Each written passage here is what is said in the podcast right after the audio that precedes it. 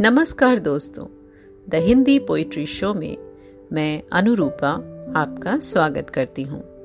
ये शो एक मुहिम है, एक ज़रिया, जिसके माध्यम से न केवल मैं अपनी स्वरचित कविताएँ, शेरो शायरी और किस्से कहानियाँ आप तक पहुंचाना चाहती हूँ पर बहुत से उभरते कलाकारों एवं आपके पसंदीदा कवियों, शायरों और गीतकारों की रचनाएँ भी समय समय पर आपके समक्ष प्रस्तुत करती रहूँगी।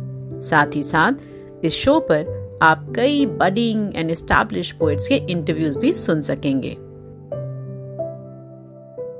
आज के इस एपिसोड में चलिए बात करते हैं मोहब्बत की।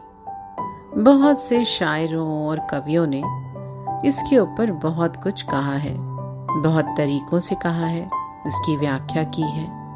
तो मेरी ये कविता इसी खूबसूरत एहसास को अपने नज़रिए से देख रही है।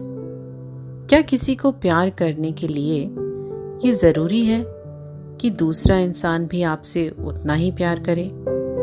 क्या आपका आपका इश्क अपने आप में मुकम्मल नहीं? ऐसे ही किन्हीं एहसासों को छूती मेरी ये कविता।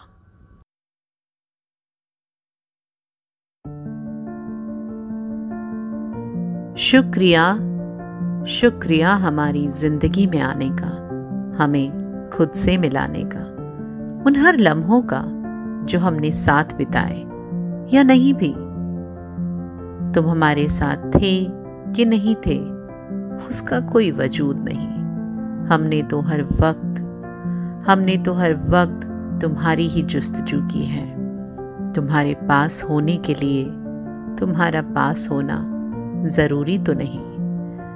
तुम्हें प्यार करने के लिए हमें तुम्हारी इजाज़त लाजमी तो नहीं